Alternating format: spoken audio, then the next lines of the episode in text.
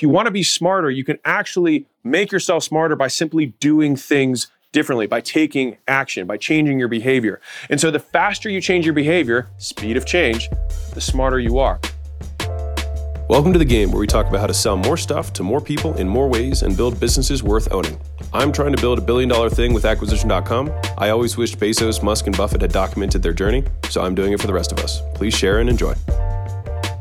I polled my audience, and seventy-six percent of you want to start a business but haven't. Most of the other stuff I make is for people who are trying to go from a million to ten million, ten million to one hundred million, et cetera. But today is dedicated to you guys. And the spirit of this is because I went to dinner with eight twenty-year-olds who were in their senior year of college, and they had told me six months earlier that they all wanted to start businesses. And six months later, I had dinner with them, and I was like, hey, where are we at with those businesses? And they're like, oh, you know, I'm, I'm getting my L L C set up. And I was like, that's not a step. That takes five seconds and a hundred bucks on LegalZoom. Like, what are you talking about? What'd you do the last six months? And the answer is they didn't do anything. All right. And so what I want to do is actually break down what you need to do in order to start the business and make money. And the good news is it's easier than you think. So if you boil everything down to first principles of what do I have to do to make money? One, you have to have an entity set up, which you can do on LegalZoom for a hundred bucks. All right. You wait two weeks. They send you the paperwork. Congrats. Take paperwork. Go to bank. Say, bank, I would like a bank account. Bank account says here, here's a bank account. They give you checks, they give you a credit card, and they give you an account number. Fantastic. Now, take that, go to payment processor, sign up for payment processor so that you can collect money. Once you have those things, you are now officially able to transact. Now, all you have to do is sell something to someone. Now, where people get stuck is what's the thing and who do I sell it to? So I'm going to give you the fastest track way to do that today. So there are only six things that you can sell anyone. Number one is a product. Each of these have digital and physical versions of them. You can sell a physical product, which is stuff you get in the mail, or you can sell a digital product, like a P D F, all right? The second thing you do is sell services. If you sell services, that's like doing a massage. A digital service would be like software as a service. That's a digital version of work that somebody would otherwise do. The third thing you can sell is access. So you can sell physical access to something, like when you rent an apartment, that's physical access to something. Or if you sell concert tickets, that's physical access to something, right? Or digital access to something. That's where like you have rooms or you have experiences or whatever. The next thing you can sell is risk. You have digital risk and you have physical risk. Digital risk is like cyber attack. Physical risk is like insurance on a building. You can buy and sell money. That's what banks do. When they loan you stuff, they're selling you money and you're buying money at a premium. And there's digital and physical versions of that because you have actual money and then you've got cryptocurrencies, et cetera. You can also buy and sell media. Digital versions of media, which is like something like this, or physical versions of media, which people forget about, like books and newspapers. Those are physical media. Everything else falls into buckets of those things. And so when people are like, but okay, that's a lot of stuff. What do I do? My easiest piece of advice is to look at your past and figure out the things that you know a little bit more about. So because of the people that you are friends with, because of what your parents do, there are some industries that you may know a little bit more about. Like if your dad was a mechanic, you probably know more about cars than I do, right? Both of my parents were eye doctors. So I know all the parts of the eye and a bunch of stuff about eyes that no one really cares about, and I don't really even care about it, but I know it just through osmosis because I spent my whole life with them. So there are things that you know that you don't even know that you know. And I could probably tell you problems that people around me are experiencing every day. And I'll bet you, if you took some time, you could solve it for them. So step one is try and find someone that you can provide value to. That's what value is, solving a problem. The next thing you do is you're like, well, how do I get them to give me money? In the beginning, I recommend not trying to ask them to give you money, but I actually recommend you solve it for free. Solve the first five, ten, even twenty people for free, and there's a number of reasons for that. One is because you probably suck because you've never done this before. So it's probably better to not get people's money because then they'll probably be upset about it. So offer to work for free, and more people will take you up on it. And if someone doesn't take you up on working for free, ask them why. Because the reasons they won't take you up on it are called hidden costs. Those are the costs in excess of the money that you would otherwise charge. That's a reason somebody doesn't want to buy. And so if you can identify the hidden costs, then you can start solving those ahead of time and then ultimately make the thing you sell later much more valuable. So once you start working with these people to solve their problems, you'll start getting feedback from them about what to do to make it better. Now, after a certain period of time, there's three benefits you get from this. One is you'll actually start to learn the skill, which is by far the biggest benefit of doing it this way. Number two is it's easier to ask people to do something for free because you're not asking for much. Number three is that those people will A, either leave you a testimonial, which you can then leverage to show other people that you're good at your thing, or they will become paying customers themselves if you just ask them to, because if you solve the problem well enough on a consistent basis, they'll ask you to do it again. And at some point you can say, hey, I actually have too many free customers. Like, I have to start charging because I don't have enough time. And what you just did was you artificially created, or in a real way created, more demand for your time than you have supply. Now you can ascribe a price to it while also getting good.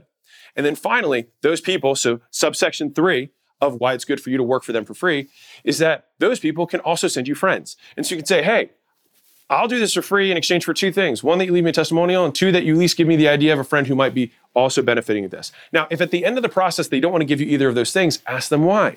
And then say, what would it take in order for you to do that? And then go do that. Because it's very hard for people to deny you multiple times, especially if you met the terms or the conditions that they would do it under. So now all of a sudden, if we're fast forwarding here, so you figured out the thing to sell. It's one of the six digital physical versions of those six items. You've identified who you could solve the problem for. It's the people that you can provide the most value to. Somebody who already has a problem that you know a little bit about, because just as a side note, Y C has already done research on this. They prefer to invest in founders who have experience in the industry that they're trying to solve, either directly or adjacent. And so I got into fitness because I had experience in fitness. So I knew a decent amount about it, at least about the core thing. I didn't know anything about business, but I had half of it solved. If you have to understand the avatar and you have to understand the product and understand how to grow a business, that's a lot of ignorance debt you have to pay down. And so the idea is, how much can I pay down ahead of time so I can start getting ahead? And to be clear, a lot of people obsess about their first business thinking it's going to be their last business. It probably won't. If you're an entrepreneur, you will start many businesses over your career, and you will learn from the old businesses to apply to the new businesses. And so my recommendation here is, first four steps, get L L C, take L L C to bank, get account, go to processor, get way to process money, give away stuff for free until you have more people who are asking for your time than you have time to give, then start charging money. That's how you do it. And then once you do that, you start making the first dollar. And the first dollar is the hardest one to make. But once you make that one, the rest of the videos that I have here about how to take that first dollar to the millionth and hundred millionth and beyond. Hey guys, love that you're listening to the podcast. If you ever want to have the video version of this, which usually has more effects, more visuals, more graphs, you know, drawn out stuff, sometimes it can help hit the brain centers in different ways. You can check out my YouTube channel. It's absolutely free. Go check that out if that's what you are into. And if not, keep enjoying the show. So if you understand how easy it is to start a business, the next questions you have to ask is why you aren't. Right, which is most of the times the problem isn't that you don't understand how to make the business, it's that you are afraid of doing it. And so you have to identify what voice or what person you extrapolate in your head who you think is going to judge you for doing this thing, or rather who's going to judge you if you fail. And so if you can isolate that voice and say, you know what, it's not people who are going to judge me, it's my mom and my uncle. Those are the only two voices I hear. Then you can rephrase the question, which is, am I going to live out their dream or am I going to live out my own? And ultimately, you may have to die to the identity that they keep in their minds of who you are and the path that you're going to be on versus the path that you choose to live with. Because you can either just die for the rest of your life living their dream, or you can die to their dream to live yours. One of the other reasons that people don't get the business started is because they struggle with impulse control, which is they cannot stay focused for a specific period of time on any task. They are a slave to their impulses. They want to go watch porn. They want to watch YouTube. They want to watch Netflix or whatever it is. They're, they, I call it mentally masturbating to the idea of having a business, because that's actually easier and more fun than starting a business is, because starting a business is work. But you just have to decide whether you want to pretend to be a business owner and post about how you are pretending about your hustle, or you actually want to be a business owner. And I remember the book that changed it for me was that they used this word called wantrepreneur and said, oh yeah, there's all these people who are entrepreneurs. They want to be an entrepreneur and they like consuming content. They like going to the workshops. They like watching the webinars, but they don't actually do anything. And I remember at that point, I'd been reading books for almost a year of book after book after book about business and self-help and personal development, and all that stuff. And I still hadn't done anything. And that was when I realized that learning comes from changing behavior. And so there's two definitions that you should know in order to understand how to start your business and be intelligent about it. Intelligence is actually a speed. It's rate of learning. So somebody who's very intelligent learns quickly. Now the question is, what is learning? Learning is same condition, new behavior. So if I show you a condition and you learn something, when I show you that condition again, you change your behavior. Now, if up to this point you've consumed lots of content, but you have not changed your behavior, same condition, same behavior, you have not learned. You are not intelligent.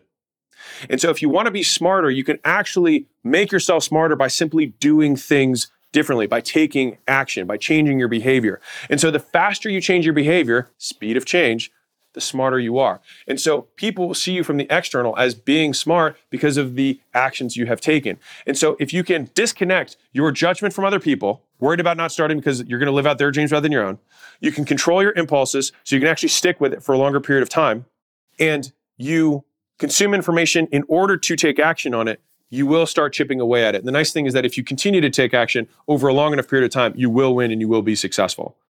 And a lot of people think there's a learning fallacy. They feel like they need to learn enough to start going. But the reality is you will learn more in your first one hundred sales conversations than you will learn from one hundred books on sales. And you can do one hundred sales conversations in a month, and it'll take you years to read one hundred books on sales. And the crazy thing is, most of the books that are written about business really only make sense once you've started doing business, because you actually have a lattice work of experiences to hang the learnings on. So I actually didn't read a book about sales until I'd already closed four thousand deals. I didn't even know that the world of sales training existed. I just knew I knew how to have conversations with people to get them to give me money. That's how I called it. I didn't even know it was sales, right? And so if you want to learn the skill, the best way to do it is to just start trying to do the skill, and you will learn so much more, because to quote Confucius, I hear and I forget, I see and I remember, I do and I understand. And so you're only going to truly understand the thing by doing it rather than reading about it, watching about it, listening about it. And so the faster you can condense the time between when you think you want to do something and when you do it, the smarter you are, because your behavior's changed. So if you want to learn, you got to do. So a big decision that every entrepreneur has to make is you have to decide what type of artist you are, because entrepreneurship, in my opinion, is just another expression of art. So either your art is the actual technical thing that you deliver, or your art is business itself. And those are two very different types of people. The artist who, for example, makes really nice wallets, right? They make really high quality leather wallets. That person, if they continue to make better and better wallets, will eventually have a point where they will have more people want their wallets than they will have time to deliver it. That person has a single choice to make. They will either raise the price of their wallets because they believe that the wallet is their art, because they love actually doing the making of the wallet, which is fine. The other version of that is that they create a wallet business, which is then they start looking into machinery. They look into hiring and training people to replicate the same skills that they have in the wallets that they make. They have a low-grade version and a luxury version. They start making tiers and upsell process, et cetera. Now their art becomes business. And so there is, in my opinion, no right or wrong answer, because you can make just wallets and make the best wallets in the world and be very, very wealthy. Or you can create a business amount making wallets and be very, very wealthy. Both of them work. It just depends which one you enjoy most. And if you're not sure, start the one that costs you the least and then go from there. Because you know what? You might wait, like making wallets today, and in two years, you might be sick of making wallets. And at that point, you can learn the new art form.